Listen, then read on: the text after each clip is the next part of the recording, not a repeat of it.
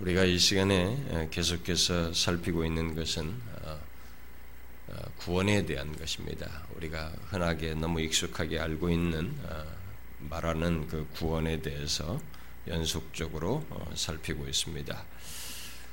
단순히 구원을 얻는 어떤 믿음, 또 단순하게 구원에 있어서의 어떤 회심 여부 정도가 아니라 성경에서 구원을 말할 때 그것이 전체적으로 무엇을 말하는지를 이렇게 살피려고 하고 있습니다. 아마 이것은 아주 오랜 시간을 아, 요하지 않을까 싶습니다. 아, 중간중간 무슨 5월달에도 어, 우리가 어린이집 어버이집 뭐 이런 거 복음잔치 있고 그래서 이렇게 아, 절기적인 내용들이 중간에 삽입되겠지만은 어, 계속적으로 이 구원에 대해서 살필 때 제가 생각하기는 뭐 2년 이상을 아, 걸리지 않겠나 이렇게 생각합니다. 아, 그러나 제가 이 사역하는 중에서 아, 사역하는 중에는 이렇게 상세하게 체계적으로 구원에 대해서 살피진 이것으로 끝나겠죠. 뭐또 다시 할 일은 없을 겁니다. 그렇기 때문에 여러분들이 이 기회에 구원에 대한 모든 말씀들을 놓치지 않고 어, 잘 듣고 어, 이해할 수 있으면 좋겠습니다. 아, 지난주에 살핀 아, 우리가 이런 구원에 대해서 성경에서 말한 구원에 대해 살피기에 앞서서 우리는 우리들 주변에 이렇게 통용되고 있고 사람들이 이렇게 빠져들어간 아, 잘못된 구원관들이 많이 있단 말입니다. 그래서 먼저 그것을 정리할 필요가 있어서 우리가 잘못된 구원관에 대해서 지금 계속 어, 몇 차례 살피고 있는데 지난주에 잘못된 구원관으로서 말한 것이 있었습니다. 뭐였습니까? 예. 아, 소위 그, 어, 그, 어, 이, 우리가 특히 유념을 해야 된다고 그랬죠. 왜냐면은, 어, 이 개혁주의 또는 뭐 칼빈주의 무슨 또는 청교도의 배경 속에서 나온 잘못된 구원관이기 때문에 나름 바르게 믿고 참된 어, 구원과 진실한 신자를 말하는 가운데 나온 빗나간 구원관이기 때문에 우리가 이것을 좀 유념해야 된다고 그랬습니다. 아, 그것은 바로 어, 예수를 믿는다고 하지만 그렇다고 할 만한 어, 증거가 없고 죽은 정통주의가 팽배한 교회 현실에 대한 반발로서 곧 율법 폐기론에 대한 율법을 무시하는 그런 율법 폐기론에 대한 반발로서 구원의 근거로서 개인적인 순종, 특히 믿음과 회개를 강조한 구원관에 대해서 어, 살폈습니다. 그것을 우리가 신율법주의 구원관이다라고 했습니다. 그들은 교회 안의 사람들이 이렇게 어, 기독교가 또 많은 성도 교인들이 형식적이고 도덕적인 삶이 이게 방종스러운 것을 보면서 성경이 말하는 구원을 이렇게 명확하게 말하려는 가운데 결국 새로운 어, 이렇게 행위의 어떤 그 법칙을 만들어서 가르쳤다라고 했습니다. 자, 바빙크라는 사람이 아, 거기에 대해서 말한 바대로 칭의의 근거를 새로운 율법에 대한 순종, 다시 말해서 우리의 믿음과 회개에 두었다는 것입니다. 그것은 근거는 아니에요. 비슷한 것 같지만은 아, 우리의 어떤 그 순종이 어떤 믿음 회개와 믿음이 칭의의 근거가 될 수는 없는 것입니다. 지난주에 말한 대로 그것은 성경이 말한 구원관이 아니죠. 왜냐하면 칭의의 근거는 예수 그리스도의 순종이거든요. 그분의 십자가에서 어, 죽으심으로써 이루신 순종이란 말입니다. 그 순종에 의해서 우리가 의롭담을 얻었고 오직 믿음으로만 얻는다고 말을 하고 있기 때문에 그렇습니다.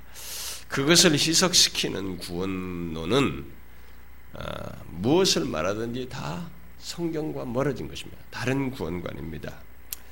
아, 그럼에도 불구하고 신율법주의적인 구원관은 참된 신앙과 바른 구원 또는 참된 신앙을 강조하는 가운데서 추구했기 때문에 나름 진실하려는 사람들 가운데서 상당히 설득력을 가졌습니다.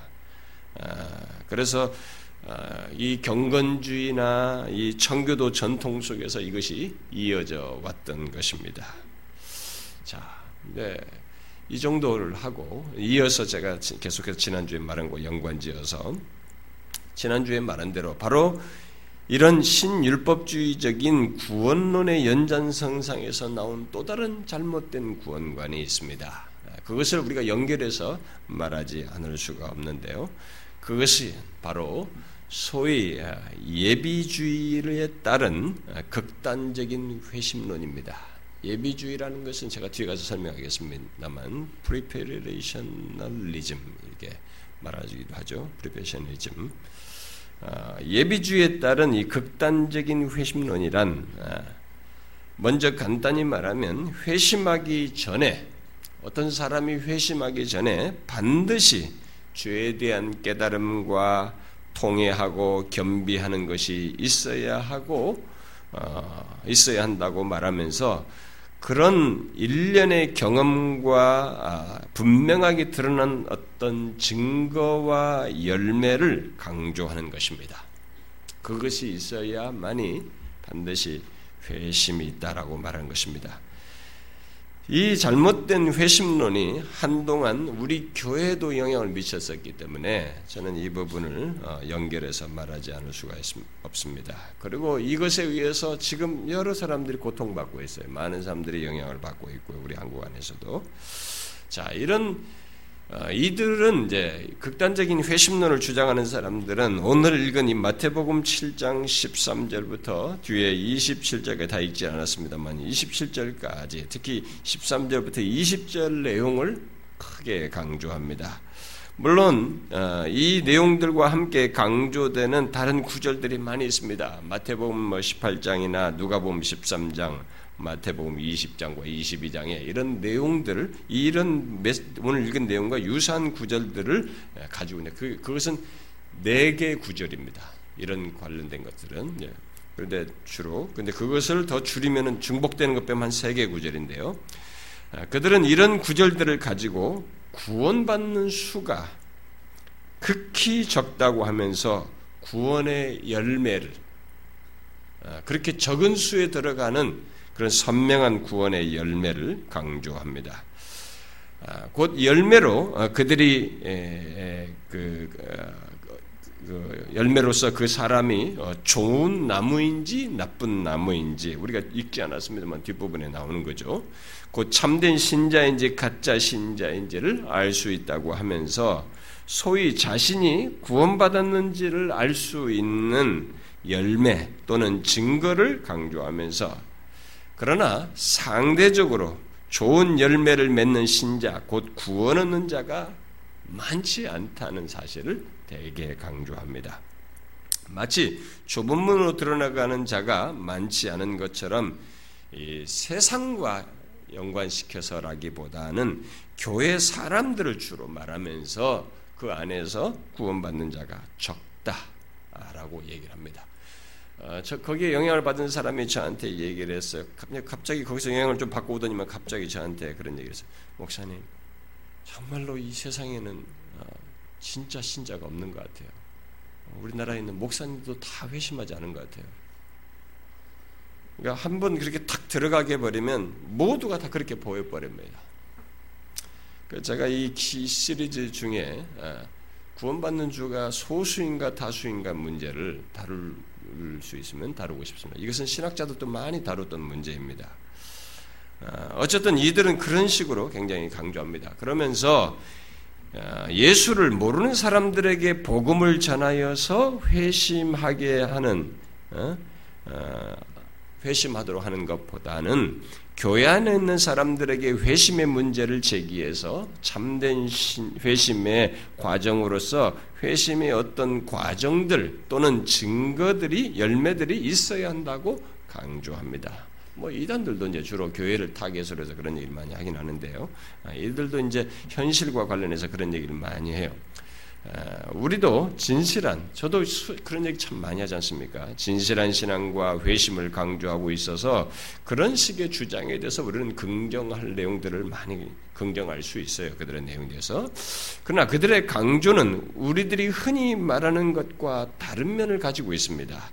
왜냐하면 그들의 회심과는 자신들이 말하는 과정 또는 단계가 없다면 회심치 않았다고 하면서 그것을 절대시해요. 반드시 있어야 하는 것을 얘기합니다. 우리는 이 같은 주장이 예로부터 어, 개혁주의 배경과 청교도 전통 속에서 있었거든요. 있었기 때문에 그리고 지금도 그러하기에 바른 것으로 여겨지어서 이게 받아들이는 예, 그런 풍토를 우리가 가지고 있습니다만 우리가 주의할 것이 있습니다.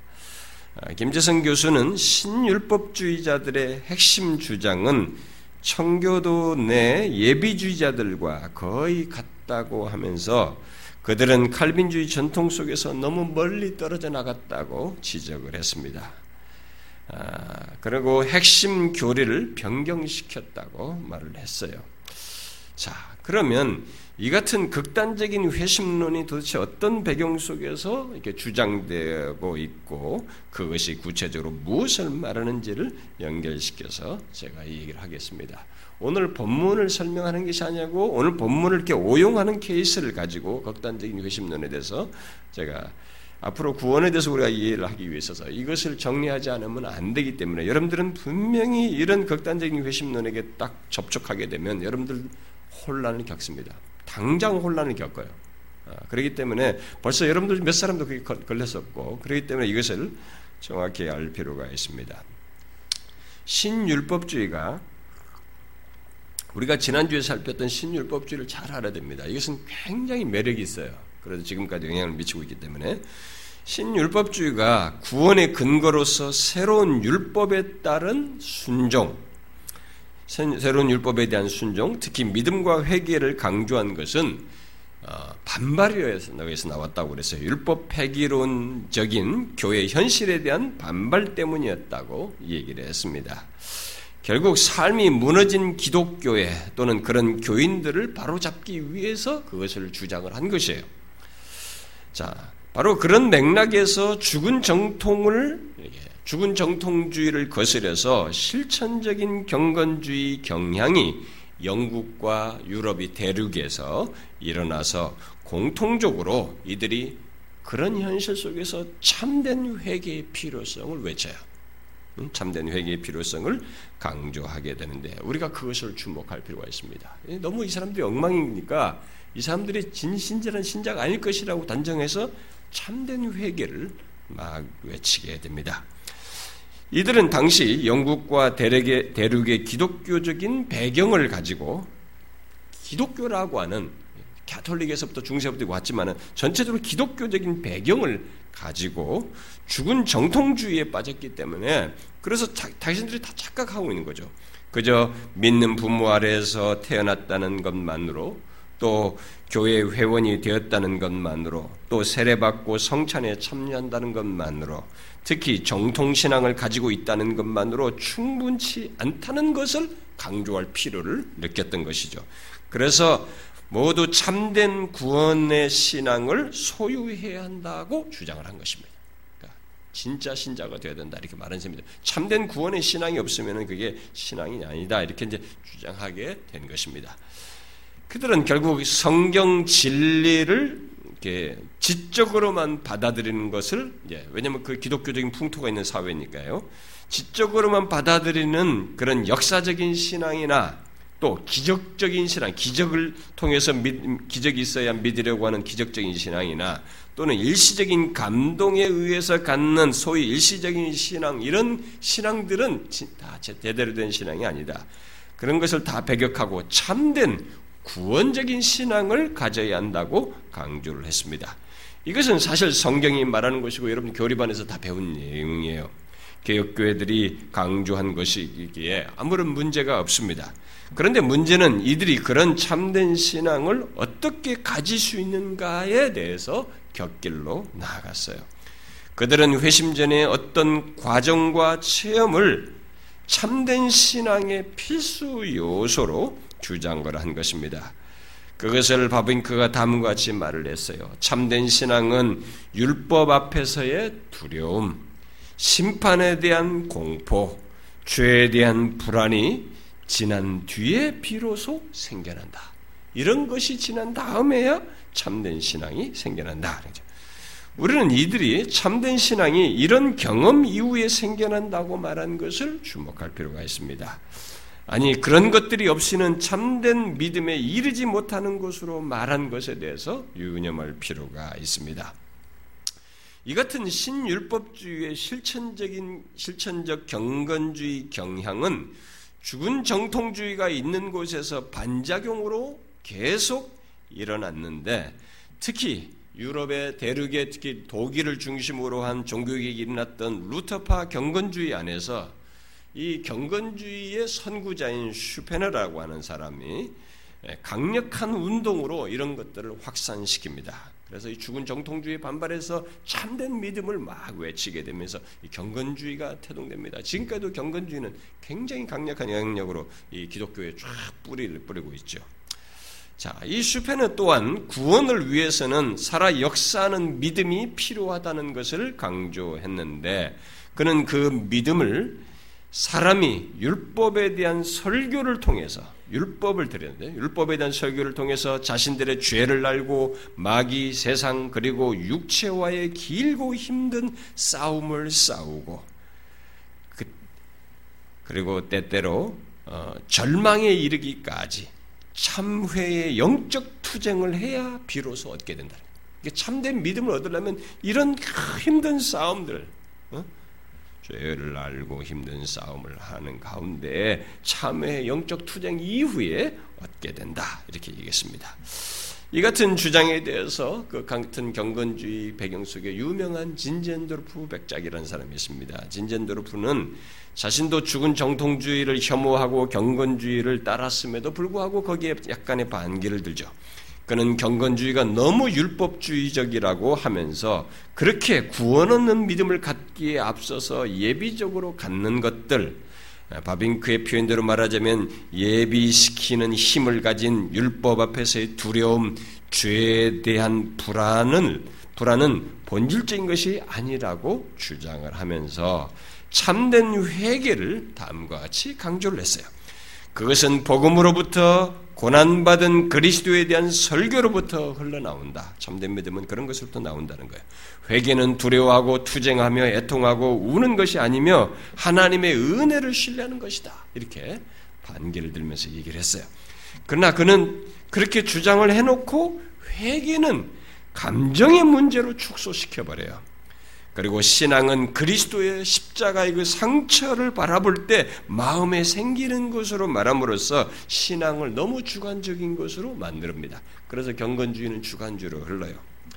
우리는 지난 교회 역사 속에서 나온 참된 신앙, 곧 구원적인 믿음을 갖는 것에 대해서 이들이 이런 식으로 자꾸 말을 하면서 분투했다고 하는 것을 이렇게 정교도적인 배경, 대륙에서 경건주의 배경, 이 개혁파 구에서 쭉쭉쭉 죽은 정통에 반발하면서 이런 식으로 나와가지고 계속 참된 믿음을 갖기 위해서 이렇게 오랫도록 역사 속에서 분투했다고 하는 것을 주목할 필요가 있습니다.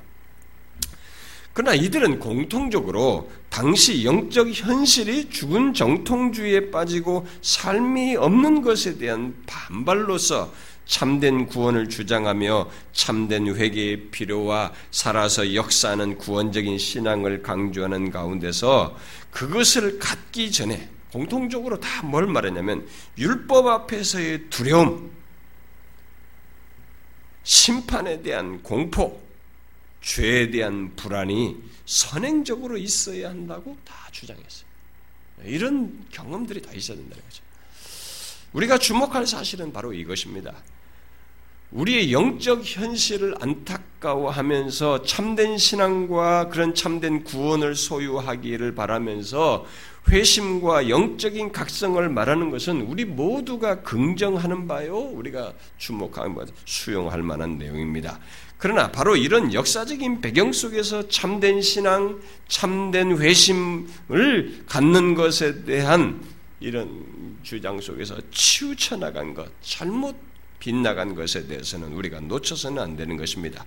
경건주의는 그런 전통 속에서 믿음의 체험을 믿음에다가 체험을 더해 가지고 구원의 조건으로 삼는 대로 나아갔습니다. 영국과 뉴잉글랜드 지금은 미국이 됐습니다만 뉴잉글랜드의 청교도들은 예비주의라는 것을 주장하여서 회심 이전의 어떤 과정과 체험을 사실상 구원 조건으로 똑같이 이들도 말을 해요. 예비주의의 궁극적인 면이 아, 그 예비주의에서 말하는 면에서 어떤 그 말하자는 포인트나 내용성에는 상당히 긍정적인 것이 많이 있어요. 지금도 우리는 그걸 그냥 긍정적으로 다 받아들이고 있습니다. 아, 그러고 있음에도 불구하고 거기에는 문제가 있어요. 이 예비주의는 뉴잉글랜드로 넘어가서 뉴잉글랜드에서 이 예비주의는 영국에서부터 있었습니다만 이 사상 이것을 뉴잉글랜드로 신대륙 정착해 간 미국 개척지로 간 이 정착 초기에 청교도들이죠. 그들에게서 이 예비주의가 더욱 선명하고 확고하게 체계화됩니다. 그리고 그것을 조나단 에즈워즈도 수용하게 되죠. 자, 그러면 이 예비주의라는 건 뭐냐? 이 예비주의란 어떤 한 사람이 믿음을 얻게 되기까지 또는 구원을 얻게 되기까지 예비적인 단계가 있다고 말하면서 그 예비적인 것을 통해서 회심이 있게 된다는 것입니다. 뭐 여러분들에게는 제가 이런 설명하는 것이 뭐 이게 우리 나는 무슨 주의 무슨지 별로 모르고 싶다. 이제 이렇게 표현을 역사가 말할 수밖에 없는 그런 사상이 태동되고 있다는 것입니다. 여러분들은 무슨 주의를 몰라도 이런 것이 여러분들에게 우리 주변에도 있을 수 있고 다가올 수 있기 때문에 우리는 이런 사상이나 배경을 알아야 됩니다. 똑같이 성경을 가지고 예수를 믿고 똑같이 구원을 추구하는데도 불구하고 이렇게 사람들이 우리를 헷갈리게 해요. 사람을 미혹하게 하는 것입니다. 그렇기 때문에 이런 것을 알아야 됩니다. 역사 속에 있었던 이것이 이렇게 사람을 힘들게 할 줄은 우리가 모르는. 그냥 모든 이 세상에 태동되는 사상은 다 역사의 배경을 가지고 있습니다. 그래서 새로운 것이 하나도 없어요. 다시 돌고 도는 것입니다. 그 변질, 그것이 변형되는 것이죠. 그런데 예비주의는 바로 그런 것이에요. 그것을 통해 예비적인 것을 통해서 회심이 있게 된다고 말하는 것입니다. 뉴 잉글랜드에 앞서서 영국 청교도들이 먼저 이것을 주장을 했어요. 구원 얻는 믿음을 그들은 굉장히 조심스럽게 사람이 어떻게 구원을 해? 진짜 구원 얻는 그것이 뭐냐? 이걸 조심스럽게 영국들은 영국 청교도들은 아주 주도 면밀하게 탐지하고 그 과정을 추적하였고 결국 많은 지침들을 그런 것을 구원 얻는 믿음에 대해서 회심에 대해서 그런 것들을 연구해서 내어놓았습니다. 네, 그 중에 제일 유명한 사람이 파킨스라는 사람이에요. 윌리엄 파킨스라는 사람입니다. 그는 한 사람이 믿음을 얻기까지 열 단계가 있다라고 주장을 했어요. 아, 그, 그 중에 처음 네 단계를 예비적인 것으로 아, 말을 했습니다. 첫 번째 단계는 말씀이 전파된 곳에 참여하는 것. 회심하려면 말씀이 전파되는 곳에 와야 되잖아요. 그러니까 그런 단계. 두 번째는 하나님의 말씀이 말하는 바에 고분고분하게 반응함으로써 율법에 대한 지식, 다시 말해서 무엇이 선이고 무엇이 악인지를 이렇게 율법을 말씀을 들음으로써 일반적인 이해를 갖는 것. 이게 두 번째 단계다. 세 번째 단계는 그런 이해를 통해서 자신의 독특하고도 고유한 죄들에 대한 인식을 갖게 되는 것, 죄에 대한 인식이 생기게 되는 것. 그리고 네 번째 단계는 율법적인 두려움. 그 죄를 깨닫고 나니까 이제 율법적인 두려움에 이르는 것이다. 이렇게 말했어요. 바로 이 네 번째 단계에서 사람들은 자신이 소망이 없다. 구원을 받을 소망이 없다는 것을 깨닫고 구원에 대해서 절망하게 된다는 것입니다. 자, 그런데 여기까지는 멸망당하는 자들도 다 가질 수 있는 것이다라고 주장을 한 것입니다. 그러니까 회심치 않고 교회를 떠나는 사람들도 떠나는 사람들은 여기까지는 다 한다는 것입니다. 처음에 설교를 듣고 뭐 헤롯도 그러고 두려워했고 뭐 벨릭스도 그렇고 다 이게 성경에 보면 그런 사람들 있잖아요. 설교 듣고 다 두려워했대요. 처음에는 마음의 양심에 가책받고 약간 두려움을 느끼잖아요. 그러니까 이 정도까지는 진짜 그리스도인이 안 돼도 다 누구나 경험할 수 있다는 것입니다. 그러나 구원을 받는 사람들은 그 단계를 넘어선다는 것입니다. 다음으로 나간다는 것이죠. 그 다음 단계는 복음 속에서 설명되고 전파된 구원의 약속을 심각하게 고려하게 되고 이어서 하나님에 의해서 믿고자 하는 의지와 의지의 욕망이 일어나게 되고 그 뒤에서 뒤따르는 영적인 전투에서 의심과 절망에 대항해서 싸우고 확신의 느낌을 갖게 되고 복음적인 슬픔, 죄에 대한 슬픔이 일어나게 되고 그리고 새로운 순종으로 하나님의 계명에 순종하고자 애쓰는 은혜를 덧입는 것이 뒤이어서 쭉 10단계까지 있게 된다라고 말을 했습니다. 퍼키스는 인간의 의지에 의해서는 획득할 수 없는 구원하시는 은혜에 따라서 있게 되는 것이라고 여기 다섯 번째 이유는 다 은혜에 의해서만 구원에 구원하시는 은혜에서만 있게 되는 것이다. 이것은 인간의 의지에서는 획득할 수 없다라고 말을 했습니다. 퍼킨스가 이런 단계를 말했을 때는 워낙 이 사람들이 청교도들이 성경을 따라서 많은 사람들의 구원의 과정을 추적해 가지고 사람들을 바르게 인도하려고 구원을 인도하려고 하는 물론 현실의 반영도 있었지만 그런 취지가 강했습니다. 그러나 이런 예비적인 단계를 뉴 잉글랜드에 지금의 미국 땅의 신개척지의 목사들이 그것을 수용해서 그걸 강조할 때는 율법 폐기론에 대한 반작용 속에서 이 예비주의를 주장합니다. 그리고 교회에 입교할 수 있는 대상을 확인하려는 차원에서 이 예비주의를 강조하게 됩니다. 당시 뉴 잉글랜드는 교회 회원 자격을 가진 사람들에게 선거권과 피선거권을 줬어요. 그 정도로 교회 회원권이 막강했습니다. 중요하게 인정을 했던 것입니다. 그러니까 종교적인 의미도 있었고 정치적인 의미도 있었던 것입니다. 그러면서 이런 예비주의를 가지고 엄격하게 이들을 이게 규정을 하려고 했던 것이죠. 그래서 뉴 잉글랜드에서 그런 예비주의를 정교화해서 소위 청교도 회심론을 완료한 사람이 바로 토마스 셰퍼드라는 사람이에요. 하버드 대학을 세운 몇 사람 같이 세운 사람 중에 하나이죠. 셰퍼드입니다. 그는 뉴잉글랜드 청교도 1세대 목사로서 허친슨 부인에 의한 율법 폐기론에 대한 반작용으로 소위 예비주의를 정교화해서 회심론을 주장했습니다. 결국 정교화한 그 예비주의도 현실에 대한 반작용 속에서 나온 것이라는 것을 우리가 알 필요가 있습니다. 우리는 그 유명한 조나단 에즈워즈가 쓴 소위 릴리지스 어, 어펙션 신앙과 정서로 이렇게 번역된 그 책에 인용된 그 인용자들의 글의 반절 이상이 바로 이 토마스 셰퍼드의 글을 인용해서 어, 쓴 것입니다. 그래서 양낙훈 교수는 에즈워드의 회심론은 셰퍼드의 회심론을 상당 부분 그대로 받아들인 것이다라고 말을 했습니다. 자, 그러면 신율법주의를 넘어서서 극단적인 회심론을 낳는데 더 크게 기여한 이 셰퍼드의 예비주의에 따른 회심론을 우리가 알 필요가 있습니다. 이것을 알아야 아, 여기서 나온 극단적인 회심론을 우리가 알 수 있는 것입니다. 자, 먼저 김지성 교수가 셰퍼드의 예비주의를 염두에 두고 어, 신율법주의의 핵심은 예비주의자들과 거의 같다고 말하는 것을 주목할 필요가 있습니다. 신율법주의 핵심과 이 예비주의 핵심은 거의 일치한다는 것입니다. 자, 그런 연결고리가 있다는 것을 염두에 두고 바로 그런 셰퍼드의 예비주의에 따른 회심론을 아, 우리가 주목할 필요가 있는데 이 셰퍼드가 말하는 이 회심론은 참된 회심에는 네 개, 네 과정이 있다는 겁니다. 또는 요소라고도 해도 상관없습니다. 네 가지 과정이 있다고 하면서 바로 그 네 가지를 구원의 은혜를 받기 이전에 반드시 가져야 하는 것으로 가져야 하는 단계로서 말을 했습니다. 간단히 소개하면 첫 번째 단계는 죄에 대한 자각 또는 깨달음입니다. 여러분 우리도 다 강조하는 내용이에요. 근데 이제 이들의 좀 다른 면을 제가 이제 얘기하기 위해서 먼저 얘기하는 겁니다. 첫 번째 단계는 죄에 대한 자각 또는 깨달음입니다.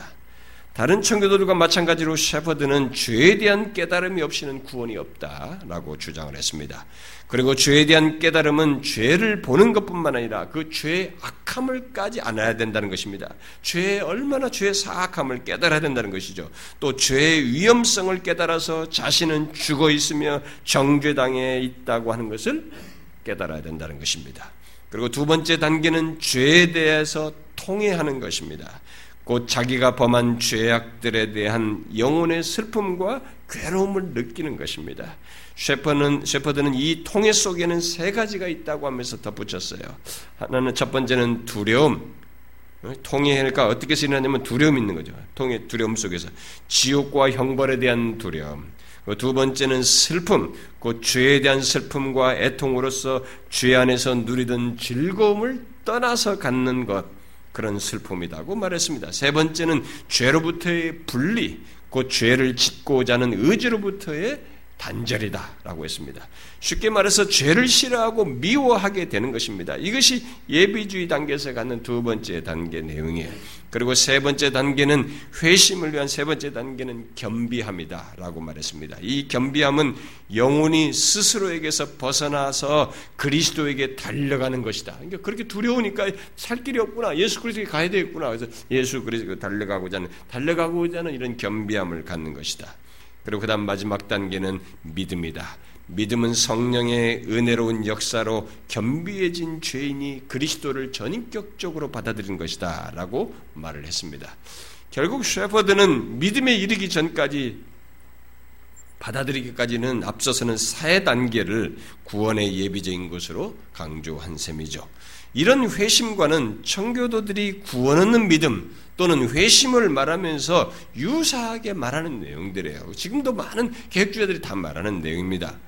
우리나라에서 많은 책들은 아니어도 이런 회심관을 담고 있는 책들이 여러 책 번역되어서 나와 있습니다.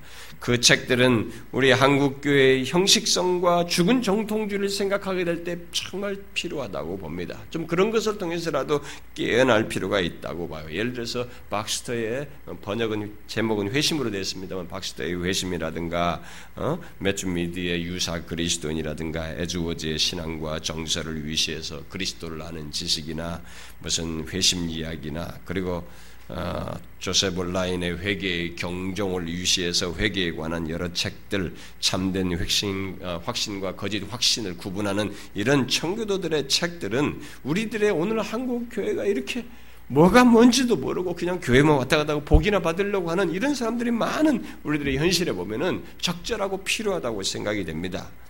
그리고 그 책들 중에는 상당 부분은 청교도 책들은 제가 다 원서를 선정해서 추천한 책이기도 합니다. 그러니까 저는 적극적으로 그 부분에 대해서 어, 필요하다고 본 겁니다. 제가 리차드 박스테의 회심이라는 책을 어, 선정해서 줬을 때도 저는 한국교회가 이런 책을 통해서 좀 깨어났으면 하는 마음이 있었습니다. 워낙 우리가 눈을 감고 있었기 때문에. 그러나 저는 요즘 한 가지 우려를 하고 있습니다. 그것은 개혁주의 정교도들을 좋아하는 사람들이 그런 책들을 사용해서 극단적인 회심으로 빠지고 있는 현상입니다. 이건 아니에요. 제가 그렇게 그런 걸 기대하진 않았습니다. 저는 그런 책들 그런 책들을 잘못 쓰고 있는 것입니다. 그 책들이 분명히 긍정적인 내용을 담고 있지만 그것들 중에 신율법주의와 예비주의로 치우친 내용들을 분별하여 분별함이 없이 오히려 그걸 맹목적으로 사용해서 그것을 그대로 강요하는 어? 이것은 잘못한 것입니다. 심지어 교수들까지 예비주의 사고방식을 가지고 그런 걸 영향받은 청교도 전공한 교수가 와서 가르치고 또 그런 사역자들이 그런 가르치고 있습니다. 그 책들을 분별 없이 맹목적으로 수용해서 따르게, 따르게 하는 것은 잘못된 회신관으로 사람들을 이끌 수 있는 것입니다. 우리는 그것들 가운데서 분별해서 수용해야 됩니다. 그러면 그렇게 예비주의에 따른 회신관은 도대체 무엇이 잘못된다는 것인가? 일단 우리는 신율법주의와 청교도의 예비주의에서 율법 폐기론적인 현실에 대항해서 참된 신앙과 구원을 말하고 참된 신자를 세우려고 한 것에 대해서는 긍정적으로 보아야 합니다.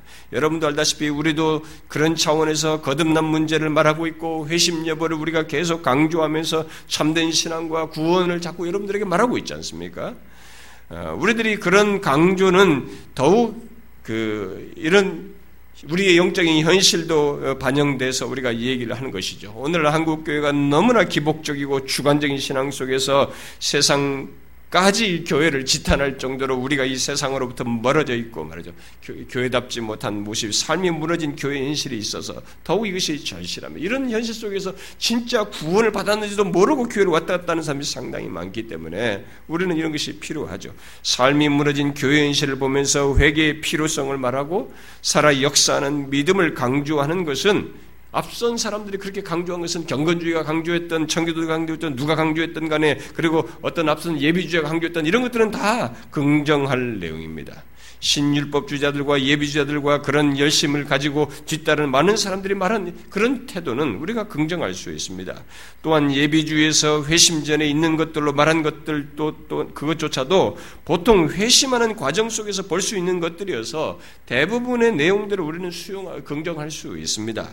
아니 개혁파 신학자들이 회심 전에 있는 것들로서 곧 교회에 출석하고 복음 설교를 듣는 것, 하나님의 뜻을 알고 죄와 비참에 대해서 느끼고 형벌에 대한 두려움을 느끼고 구원의 필요를 느끼고 용서에 대한 희망을 갖는 것 등 이런 것들이 있는 것을 말하면서 그런 것들에 이어서 회심으로 이어지는 것을 염두에 두고 이어서 있는 이런 내용을 예비적인 은혜라고 개혁파 교회들이 다 말했어요. 그러니까 그런 것은 예비적인 은혜가 있기 때문에 앞서서 이런 역사가 있다. 이것도 다 예비적인 하나님의 은혜다라고 개혁파 교회들은 다 말을 했습니다. 그렇기 때문에 이런 하나님의 역사를 그렇게 이해하는 것에 대해서 우리는 긍정해야 합니다.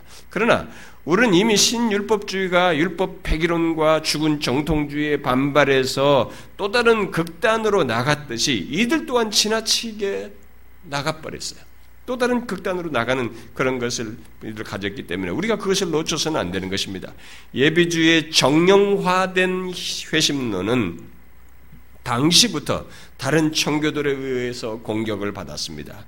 펜버르라는 사람은 예비주의 이적인 회심론의 선구자인 후커의 신학을 달고 다른 알미니안주의적인 형식을 취하고 있다고 말하기도 했습니다.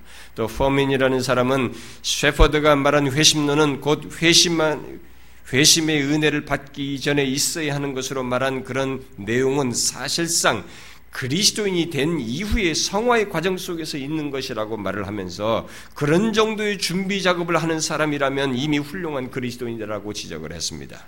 그러니까 셰퍼드가 구원의 은혜를 받기 이전의 준비로서 말한 일종의 순종 행위는 이미 회심한 그리스도인이 갖는 어떤 높은 수준의 것이라고 말을 한 것입니다. 그러면 구체적으로 이들이 무엇을 이렇게 지적했는데 무엇이 그도 잘못됐다는 것인가? 제일 먼저 예비주의의 가장 큰 비판거리는 소위 계획주의자들이 말하는 구원받기 이전에 있는 소위 예비적인 은혜의 역사를 계획주의자들은 그렇게 말했어요. 이건 예비적인 은혜 역사로 말했습니다.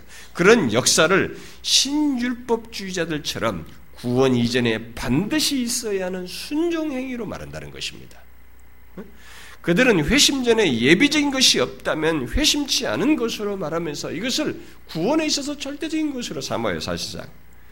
그래서 지금도 극단적인 회심론자들은 비록 그들이 그런 자들이라고 자신들이 극단적인 회심론자라고 인정을 하지 않지만은 회심 전에 율법 앞에서의 두려움과 심판에 대한 공포, 죄에 대한 불안을 느끼지 않는 한 회심하지 않았다고 단정해 버려요.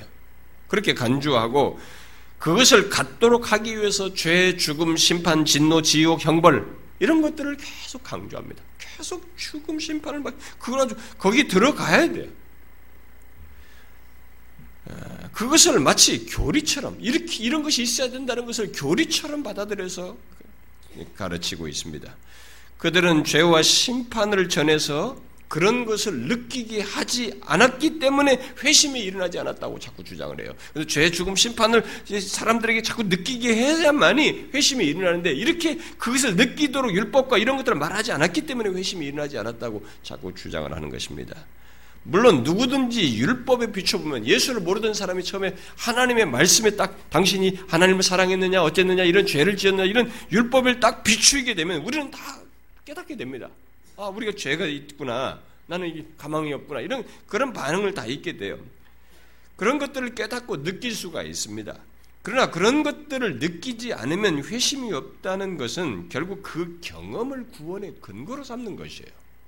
성격이 달라지는 것입니다. 아무리 이들이 이런 것을 부정해도 그것을 이들이 피할 수가 없습니다. 오늘날 극단적인 회심론자들은 옛날 이 예비주의 청교도들보다 더 많이 나갔어요. 왜냐하면 그들의 주장은 이들은 예비주의자들이 말한 것을 그대로 수용해서 회심을 규정하고 그것 외에 다른 것을 가짜로 규정하기 때문이고 오직 그런 식의 회심만을 보려고 하기 때문에 그렇습니다. 이 청교도들이 예비주의를 딱 받아들여 가지고는 그대로만을 이렇게 폼으로 회심을 규정을 해버려요. 이것만을 자꾸 추구하는 것입니다. 그들은 결국 구원의 근거를 우리의 순종에 놓는 것으로 이렇게 아, 말하는 것이 되는 것입니다. 어떤 순종이겠어요? 예비적인 내용들입니다. 죄에 대한 깨달음, 음? 죄에 대한 죄에 대해서 깊이 깨닫고 자신의 운명에 대한 슬픔, 심판에 대한 공포, 경비해, 겸비해짐과 믿음을 갖게 되는 어떤 순종의 행위들을 강조하는 것입니다. 그렇게 되면 그것은 다른 청교도가 예비주의를 비판했듯이 달고 다른 아르미니스주의의 형식을 취하는 것이 됩니다. 김재성 교수는 셰퍼드의 이 예비주의에 대해서 이렇게 말을 했습니다. 그것은 칭의를 얻기 이전의 성화의 표시들을 통해서 증거를 확보한다는 실천적 3단 논법을 주장하는 것이다. 또 칭의를 얻기 이전에 성도가 반드시 거쳐야 할 체험의 단계들을 상세하게 가르친다. 단순하게 구원 얻는 믿음만을 가르치는 것이 아니라 죄에 대한 통해자복 회개를 강조한다. 예비주의는 정통 개혁주의의 교회에서 강조하는 것을 넘어서서 상당 부분 지나친 감이 있는데 그것은 허친슨 부인의 율법 폐기론에 대항하려는 반작용으로 나왔기 때문이다. 항상 문제. 저도 지금 고민이에요. 제가 이런 얘기를 하면서 저도 이런 걸 다 강조했던 것이거든요. 근데 이들이 이런 걸 강조했다니까 나도 강조하고 싶지 않아요. 다른 거 말하고 싶은 거예요. 이들이 부정하는 걸 오히려 그 중에서 긍정을 말하고 싶어요. 이게 반발심이 생겨 저한테도요. 항상 사람은 반작용을 하기 때문에 문제가 생기는 거예요. 예배주도 상당히 긍정적으로 담고 있는데도 반작용으로 다 보니까 거기에 오르르 씨를 같이 담았던 것입니다. 이 예배주의의 발상은 신율법주의처럼 율법 폐기론에 대한 반작용으로 나왔거든요. 역시 그래서 반대로 튀어나간 것입니다. 그 예배주의인 것들이 없으면 구원받지 못했다고 할 정도로 그 예배적인 과정의 순종, 과정과 순종 행위와 경험들을 사실상 구원의 근거로 삼는 잘못을 범하게 된 것입니다. 청교도들이 회심을 주도 면밀하게 탐사해서 말하면서 이 그, 어, 떤 이론을 넘어서서 예, 다시 말하면 머리를 넘어서 넘어서는 구원, 어? 마음과 행실에서 드러나는 드러나고 확인되는 구원을 이들이 강조해. 우리도 그렇잖아요. 머리로 쓰면 알고 이론적으로 머릿속으로만 다 아는 신자냐. 참된 신자는 마음과 현실 행위로서 삶으로 드러나야 되지 않느냐. 이렇게 우리도 똑같이 얘기잖아요. 그런 것을 확인하면 구원을 이들이 강조한 것은 성경적이에요. 우리들이 뒤따라야 할 것입니다. 그러나 이 예비주의의 정형화된 회심론은 수긍할 만한 내용이 많이 있다 할지라도 오류의 씨앗이 있어요. 그런 식으로. 어? 그 예비적인 것을 근거로 삼음으로써 오류를 낳습니다. 그, 그런 운을 처음부터 뛰어나 버렸어요.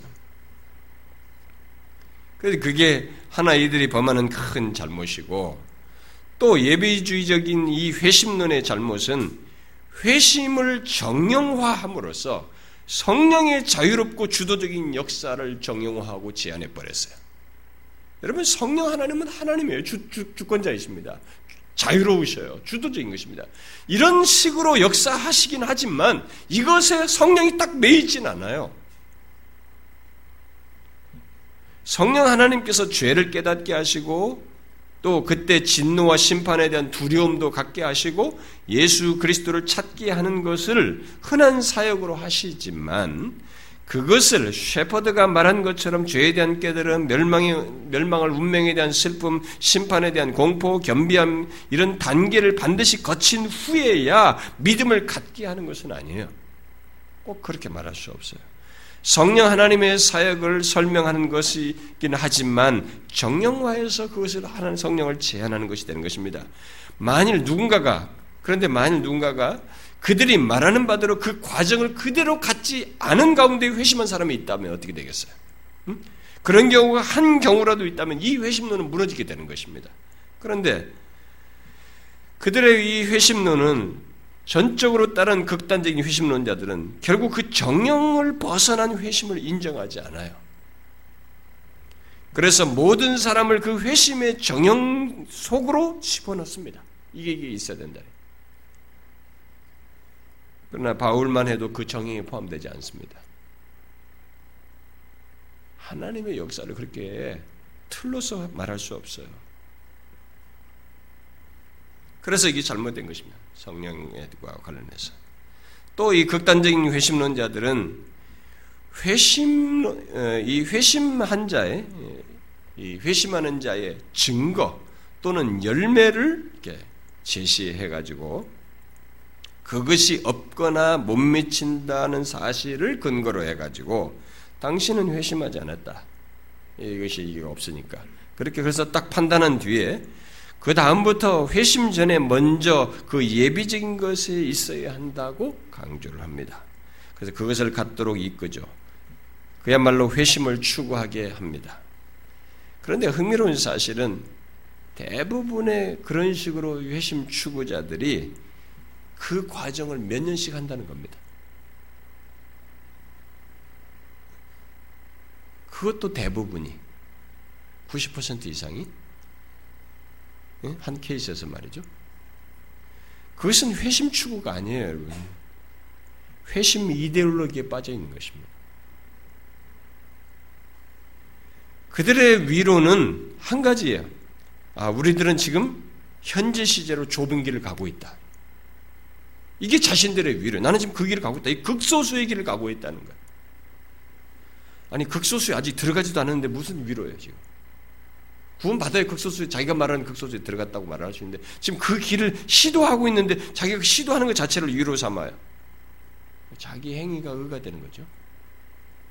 아주 큰 모순이에요. 사실 회심을 구하는 자가 마음을 더욱 쏟아야 하는 것은 어떤 현상과 체험이 아닙니다. 뭐 그때 무슨 슬픔이 있고 뭐가 있고 이런 현상과 체험 자체가 아니라 회심케 하시는 하나님이에요. 사람들이 이것을 놓칩니다만 회심케 하는 하나님, 특별히 예수 그리스도의 대속의 은혜입니다. 여기에 더 마음을 쏟아야 돼요. 스펄전 목사가 소위 이 스펄전은 모태 신앙 아니고 자기 아버지가 목사였으니까요. 할아버지도 목사이고 소위 모태 신앙인으로서 오랫동안 회심에 대해서 굉장히 고민했습니다. 이 사람이 회심을 추구했죠. 그런데 그가 후에 자신의 회심 추구 경험을 가지고 다음과 같이 말을 했어요. 저는 주님을 향하여 구하면서 필립 다트리지의 영혼 안에서 신앙의 태동과 진행이라는 책을 자주 읽곤 했습니다. 그리고 그 책은 저에게 감동을 준 진정 너무나 놀랍고 귀한 책임에 틀림없습니다. 또 리차드 박스터의 어, 회심, 우리말로 있는 회심입니다. 원래는 회심치 않은 자들을 향한 부르심인데 회심이라는 책도 자주 읽었습니다. 저는 아침에 태양이 떠오르자마자 이 책들을 읽기 위해 자리에서 일어나곤 했습니다. 계속 읽은 거예요, 양반이. 그러나 저는 이 사실을 고백하지 않을 수 없습니다. 수많은 날들 동안 저는 더드리지의 어, 그 책과 또 백스터의 회심이라는 책의 그것의 단계에 멈추어 있었습니다. 그 책 거기 그 거기에 멈춰 있었다는 거죠. 제가 그 책들을 그토록 많이 읽고 그 선한 사람들이 말한 것에 대해서 느껴보려고 안간 힘을 썼음에도 불구하고 저는 제가 나아가는 길이 그곳에서 막혀버리는 것을 느껴야만 했습니다. 오, 제가 그 전에 먼저 그리스도에게 나아갔더라면 얼마나 좋았을까요? 오, 제가 더드리지에 져서 박스터에 져서 회심 향한 이런 책을 떠나서 예수 그리스도 그분께로 직접 나아갔더라면 얼마나 좋았을까요? 저는 지금 그 책들을 폄하하는 것이 결코 아닙니다. 저는 그 책들을 적극적으로 여러분들에게 추천합니다. 그러나 저는 그 책들을 그토록 의미 없게 사용해 버린 저 자신을 탓하지 않을 수가 없습니다. 여러분 지금도 극단의 회심론자들이 이 사람이 의미 없게 사용한 것처럼 똑같이 하고 있는 것이죠. 잘못하고 있는 것이죠. 존 제임스는 구원을 열망하는 자들이 자꾸 그런다는 겁니다. 아, 나는 나를 압도하는 공포심이나 극도의 슬픔을 맛본 적이 없기 때문에 나는 회개한 사람이 아니에요. 또 책에서 읽은 어떤 것들을 가지고 또 주변 사람들 어떤 경험 얘기를 가지고 저는 죄의식으로 눈물을 흘리면서 고통할 수도 없고 하지도 못하는 자신을 보면서 괴로워하고 그리고 더 큰 공포심과 더 깊은 슬픔을 갈망한다는 겁니다. 그런 사람들이. 그런 것에 대해서 보면서 이 사람이 이렇게 말을 했습니다. 여러분이 이러한 느낌들을 소유하였더라면 위로를 받을 것이고 희망을 가질 수 있을 텐데라고 생각합니까? 그렇다면 그리스도를 바라보는 대신 그런 위로를 받기 위해 자신의 감정을 바라보거나 그리스도 대신 자신의 체험을 구주로 삼는 어리석음을 범하고 있는 것입니다. 체험을 구주로 삼고 있다는 겁니다. 그리스도를 구주로 삼고 있는 것이 아니라 자신의 더 깊은 마음의 공포심과 비통감을 경험했으면 좋겠다는 소유욕의 근저에 소유욕의 근저에 교만이 도사리고 있는 경우들이 있습니다. 그걸 탐하는 것은 동료 그리스도인들 사이에서 깊은 체험이나 위대한 업적으로 자신을 뛰어나 보이게 하고 싶은 소원에서 나는 것입니다. 나는 옛날에 그런 아, 비통하면서 하나님 왜 그렇게 회개를 했어? 이게 자기를 내세우는 항상 뭐가 된다는 것입니다. 그런 소원을 가지려고 하는 것이죠. 아니면 자신이 즐겁게 의뢰할 자기 자신이 속한 무엇인가를 갖기를 희망할 수도 있을 것입니다. 하나님께 나아감에 있어서 자기를 더 담대하게 해주는 어떤 것을 갖고 싶어하는 소유욕, 소유욕으로 나타난 경우일 수도 있습니다. 나는 그런 것이 있으니까 하나님께 나는 구원받은 사람이고 담대히 나갈 수 있는 근거를 자꾸 삼는다는 거예요. 그런 걸 가지고. 사실상 이것이 교묘한 자기의의 형태입니다. 예비주의적인 회심 추구에는 실제로 이런 것이 있습니다. 자신들이 죄와 하나님의 진노와 심판으로 인한 공포심과 비통함과 같은 경험을 하고 그런 과정을 가졌다는 것을 회심을 확증하는 어떤 근거로 삼으면서 결국 그것을 자신의 의로 여기는 일이 있다는 것입니다. 그것은 정말로 예수 그리스도의 대속의 은혜에 근거한 구원을 하찮게 만드는 값싼 자기의요. 정말로 교만한 자기의인 것입니다. 여러분, 회심은 구원의 전 과정 속에서 보아야 합니다. 그래서 우리가 제가 처음부터, 처음에는 성급해서 제가 회심만 하려고 그랬어요. 그렇게 될 일이 아니에요. 전 과정을 제가 설명하려고 하는 것입니다. 회심의 증거라고 하는 것도 구원의 전 과정 속에서 봐야 되는 것입니다. 그렇게 보지 못하면 구원을 신율법주의적으로 추구하거나 극단적인 회심론으로 추구할 수 있는 것입니다. 구원은 하나님께서 창세전에 택하신 것에서부터 시작해서 그리스도께서 성육신하여 이루신 것을 근거로 성령 하나님께서 우리 각 사람에게 세상 몇 세기가 지난 우리들에게 적용하시는 이 전 스토리가 있으며 누가 구원을 받기 시작하는 부르신 이 모든 것에서부터 영화에 이르기까지 성령의 지속적인 많은 구원의 사역이 내포되어 있습니다. 그 과정 속에서 죄를 깨닫는 것도 있고 심판을 두려워하는 것도 있고 겸비해지는 것도 있고 이런 경험도 있을 수 있습니다. 그러나 그런 전 과정 속에서 결국 성령께서 구원을 적용하고 그리스도의 근거에서 적용하시기 때문에 우리들이 이런 뭐 여기서 죄를 깨닫고 뭐라고 겸비해지고 이런 경험을 목표로 삼으면 안 되는 것입니다. 그건 틀린 거예요. 오히려 복음을 통해서 역사하시는 성령 하나님께 마음을 더욱 쏟아야 하는 것입니다. 예비적인 것들은 그 가운데서 오히려 부차적으로 뒤따르는 것이에요. 목표가 아니라 뒤따르는 것입니다. 회심을 구한다고 하는 사람들이 빠지는 잘못 중에 하나가 너무 방편에 의존한다는 것입니다. 경건 서적들과 목사의 설교와 또 친구들의 누구 경험한 사람들의 이야기와 이런 것에 너무 의존해. 심지어 성경이 읽는 것 자체를 너무 의존해. 물론 그런 도구들을 소홀히 해서는 안 됩니다. 그러나 회심의 실제적인 역사는 아셔야 합니다. 성령 하나님에 의해서 있게 되는 거예요. 그러므로 모든 방편들은 그야말로 방편이에요. 회심을 원한다면 그 방편을 통해서 결국 하나님을 의지해야 됩니다. 온 마음을 하나님께 쏟아야 됩니다. 예수 그리스도의 대속의 은혜를 구해야 되는 것이에요. 복음을 구해야 되는 것입니다. 성령 하나님의 역사를 의지해서 구해야 됩니다.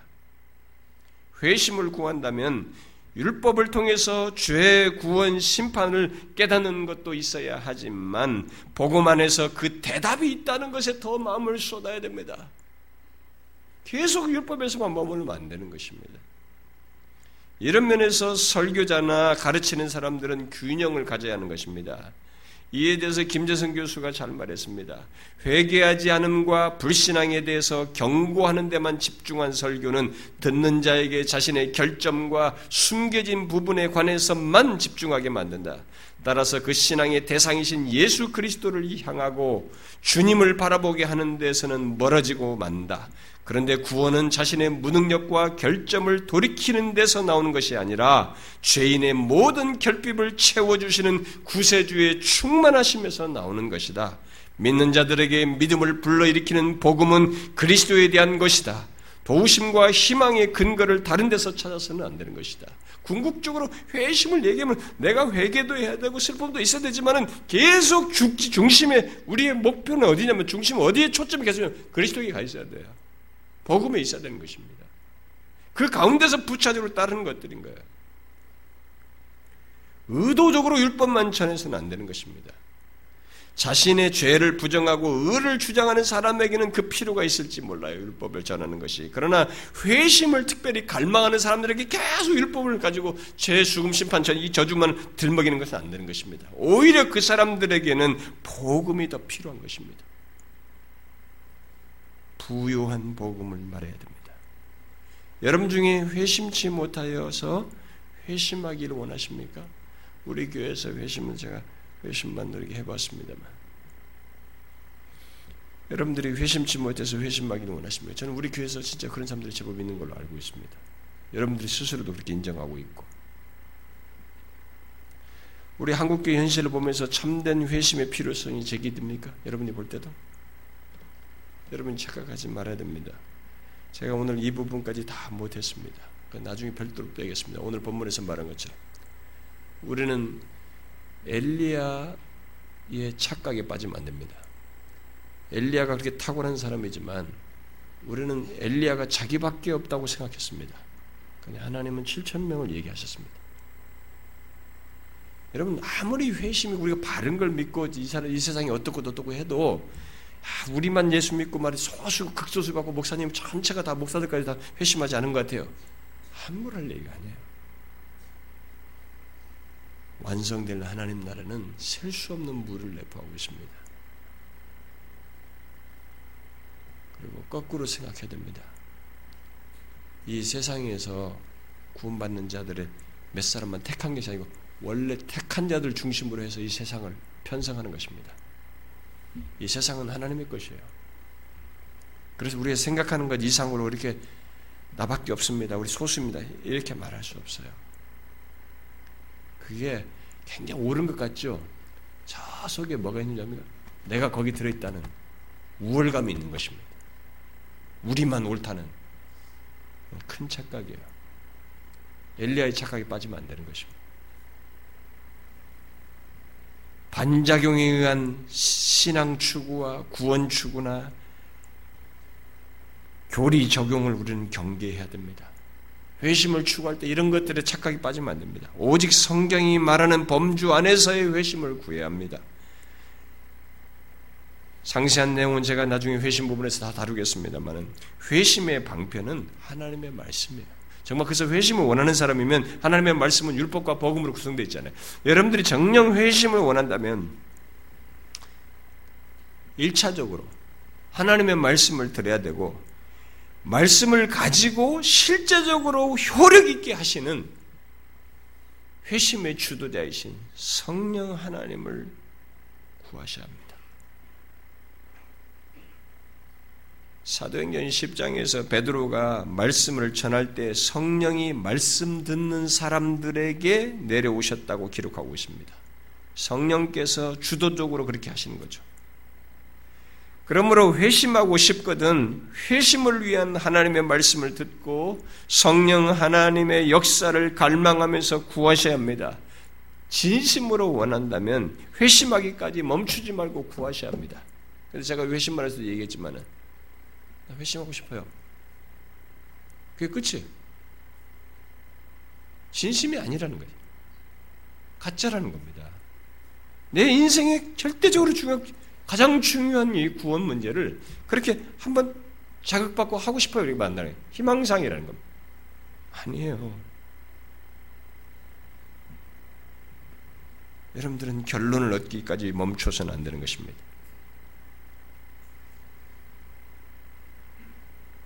초점을 여러분들의 경험에 두지 않고 회심케 하시는 성령 하나님께 두어야 됩니다. 그리고 여러분들 중에 만일 회심한 사람이 있다면 이 극단적인 회심론과 관련해서 제일 여러분들이 부딪히는 중에 하나가 뭐냐면 여러분들의 부족함이 드러났을 때입니다. 또 죄가 드러났을 때예요. 그때마다 곧바로 회심치 않은 것으로 연결시켜 버립니다. 봐라, 네가 열매 없어. 그러니까 너는 아직 아직 회심하잖아. 이것은 원래 사단이 잘 써먹는 재해석이에요. 사단은 우리가 걸릴 때마다 예수 그리스도의 구속 안에서의 이 구원을 무력화시켜 버립니다. 그 결국 우리의 행실 여부를 가지고 구원이 무효화된 것으로 처리하는 것이 사단이에요. 그 재해석합니다. 그거 아무것도 아니잖아. 네가 이렇게 이렇게 한 것이지. 네가 실제로 구원받아서 그런 거냐? 일단 한단 말. 거기에 빨려들어가는 것입니다. 여러분, 여러분 자신을 보십시오. 그때 여러분들에게 문제가 있을 때 죄가 드러났을 때 어떻게 하십니까? 하나님 앞에 회개합니까? 그게 길이에요. 죄를 자백하면 저는 미쁘시고 의로우사 우리를 깨끗게 하시는 것입니다. 요한에서 2장 1절에 우리가 만약 죄를 범하면 우리에게는 대언자가 있습니다. 그걸 회 심한 사람들은 그런 과정을 겪는 것이지 그 과정 속에서 더욱 어? 성화되어 가는 것이지 자꾸 그때마다 회심하지 않다 회심하지 않다. 나는 그리스도냐 이게 돌아가는 거 어디 있습니까 그게? 이 사람은 지금 잘못되어 있는 것입니다. 어, 예수 그리스도의 구속의 은혜 안에 서 있는 내 자신의 행실에 의해서 구원 여부를 결정한 것이 아닙니다. 신자는 내 밖에 있는 예수 그리스도의 구속의 근거에서 구원이 있게 된 것이기 때문에 우리는 그걸 가지고 이기는 사단이 계속 그걸 제껴놓고 자꾸 우리의 행실 가지고 되돌아가게 만들기 때문에 여기에 미끄러지면 안 되는 것입니다. 구원은 생명의 씨앗이 심기어서 평생토록 자라서 열매를 맺는 것과 같은 여정을 가지고 있습니다. 그래서 바빙크는 처음 예수 그리스도를 믿는다는 것으로부터 확신을 갖는 데까지 큰 격차가 있다고 말을 했어요. 그는 이렇게 말했습니다. 그 둘 사이에는 많은 단계와 그룹의 사람들이 있다. 깨달은 자, 그 다음에는 설득된 자, 근심하는 자, 구원을 갈망하는 자, 작고 연약한 믿음을 가진 자 등이 있다. 인침을 받은 것과 확신을 갖는 것은 일반적으로 오랜 의심과 갈등 후에라야 비로소 얻게 되고 자주 비상한 방식으로 음성 비전 갑작 어? 어떤 갑작스럽게 다가오는 성경의 위로 말씀들을 통해서 발생한다. 이런 과정이 있는 것입니다. 오랜 시간이 있어요. 근데 단적인 어떤 거 하나 가지고 탁 회심 여부를 해서 너는 아니야. 열매가 없으니까. 그게 기독교가 아니에요 여러분. 기독교를 완전히 이렇게 반토막도 내는 것도 아니고 어디 조그만 뿌리를 가지고 전부를 지금 난도질하는 것입니다. 성령의 역사는 획일화되어 있지 않습니다. 자유롭고 주권적이며 다양합니다. 그러나 분명한 한 가지는 있습니다. 회심과 관련해서. 그것은 어느 시점으로부터 회심이냐는 것이 중요한 것이 아니에요. 청교도들이나 이런 사람들이 그걸 너무 예민하게 지금 계속 다루는데 어느 시점부터 회심이냐는 것보다 더욱 분명한 중요한 사실은 회심 전이든 후이든 자신의 죄와 그것에 대한 하나님의 진노와 심판이 있다는 것을 알고 예수 그리스도의 구속의 은혜를 확고히 깨닫고 믿음으로 소유하는 것은 회심한 자들에게 반드시 있는 거예요. 그것이 어떤 시점에든 간에. 여러분들에게는 이것이 있습니까? 이것이 없으면 교회를 다녀도 그 사람은 진짜 회심한 사람이 아니에요. 어떻습니까? 여러분들은 자신의 죄와 그것에 대한 하나님의 진노와 심판이 있다는 것을 알고 예수 그리스도의 구속의 은혜를 분명히 알고 믿음으로 그분을 받아들여서 소유하고 있습니까? 이것만큼은 분명합니까? 그것이 분명한 사람들은 분명히 뒤에서 성화의 삶이 있을 거예요. 점진적으로 자신 안에서 변화되어져 가는 하나님의 말씀을 따라 살고자 하는 그런 것이 있을 것입니다. 이 모든 역사를 성령께서 하시기 때문에 성령의 하시는 말씀에 반응하면서 자신의 인격적인 반응 속에서 그런 변화가 있게 될 것입니다. 그 과정 속에서 죄가 있게 됐을 때는 그 죄를 하나님 앞에서 회개하면서 죄를 자백하면서 나아가게 될 것입니다. 그 회개하는 것을 주저하지 않을 것입니다. 그래서 제가 앞에서 물은 거예요. 사단의 재해석과 성령의 역사 사이에 그 차이를 제가 물은 것입니다. 그러니까 여러분들이 만일 죄가 있을 때 그걸 가지고 하나님 앞에 자백하면서 나간다면 그것은 성령께서 하시는 역사예요. 그 과정 속에서 있는 것이죠. 우리는 그것을 하면 되는 것이에요. 어떻습니까? 여러분들은 그런 내용이 있습니까? 회심치 않은 사람은 회심치 않은 사람대로 이 극단적인 회심론에 유혹받을 수 있고 회심한 사람은 회심한 사람대로 이 극단적인 회심론에서 유혹받을 수 있습니다. 여러분 성경에서 말하는 것 안에서 여러분들의 초점이 어디에 가야 하는지 그걸 잊지 마십시오. 구원을 적용하시는 이가 성령이십니다. 그래서 여러분들의 시작에서부터 지금까지 구원과 관련돼서 모든 것 속에 성령의 역사에 따라서 여러분들이 반응하고 있는지를 보셔야 합니다. 이것은 구원받는 과정에서도 그렇고 구원받고 난 이후에서도 마찬가지입니다. 여러분들은 그분의 말씀이 귀담아 들려집니까? 그것에 따라서 여러분들은 반응을 제대로 하고 있습니까? 한번 보십시오. 그게 구원이에요. 있는가 한번 보시라는 것입니다. 저는 이 극단적인 외심론이 앞으로도 한국 교회에서 한동안 먹힐 거라고 봐요. 왜냐하면 우리들의 영적 현실이 너무 엉망이니까. 저는 여러분들이 구원을 얘기하면서 여러분 자신의 경험을 목표로 하고 거기에 함몰되지 않길 바랍니다. 저는 저도 체험이 있는 사람이에요. 저도 그런 과정이 있었던 사람입니다. 그러나 그것을 절대시할 수 없습니다. 그리고 거기에 목표를 둘 수 없습니다. 거기에 여러분들의 시선을 두어서는 안 됩니다. 구원을 원하거든 예수 그리스도의 대속의 은혜를 보셔야 하며 복음을 듣고자 해야 되고 예수 성령의 역사를 사모하셔야 됩니다. 그것을 멈추지 말으셔야 됩니다. 끝까지 그러셔야 됩니다. 회심한 이후에도 성령에 쫓아서 행하는 것이 여러분들이 지속적으로 있어야 됩니다. 성령을 쫓아 행하지 않는 사람은 정상적인 신자일 수가 없어요. 넌 크리스천이겠죠. 여기에 여러분들의 초점이 있으셔야 됩니다. 주께서 우리 중에 회심치 않은 사람들이 제법 있는 것 같은데 정말로 간절한 소원입니다.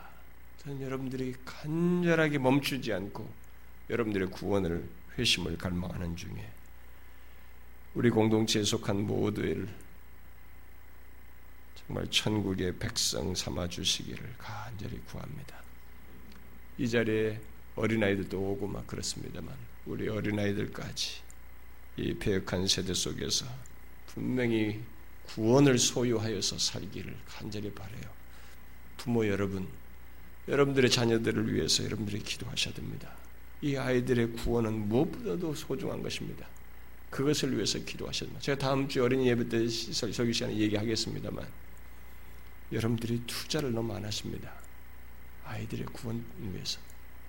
아이들의 공부에는 투자를 많이 하시는데 아이들의 회심을 위해서 너무 투자를 안 하십니다. 여러분 그거 나중에 다 여러분이 받습니다. 여러분의 자녀들의 회심을 위해서 여러분들은 눈물을 흘리셔야 합니다. 주께서 우리 공동체에 어린아이에 이르기까지 모두 구원의 은혜를 주시기를 간절히 구합니다. 기도합시다.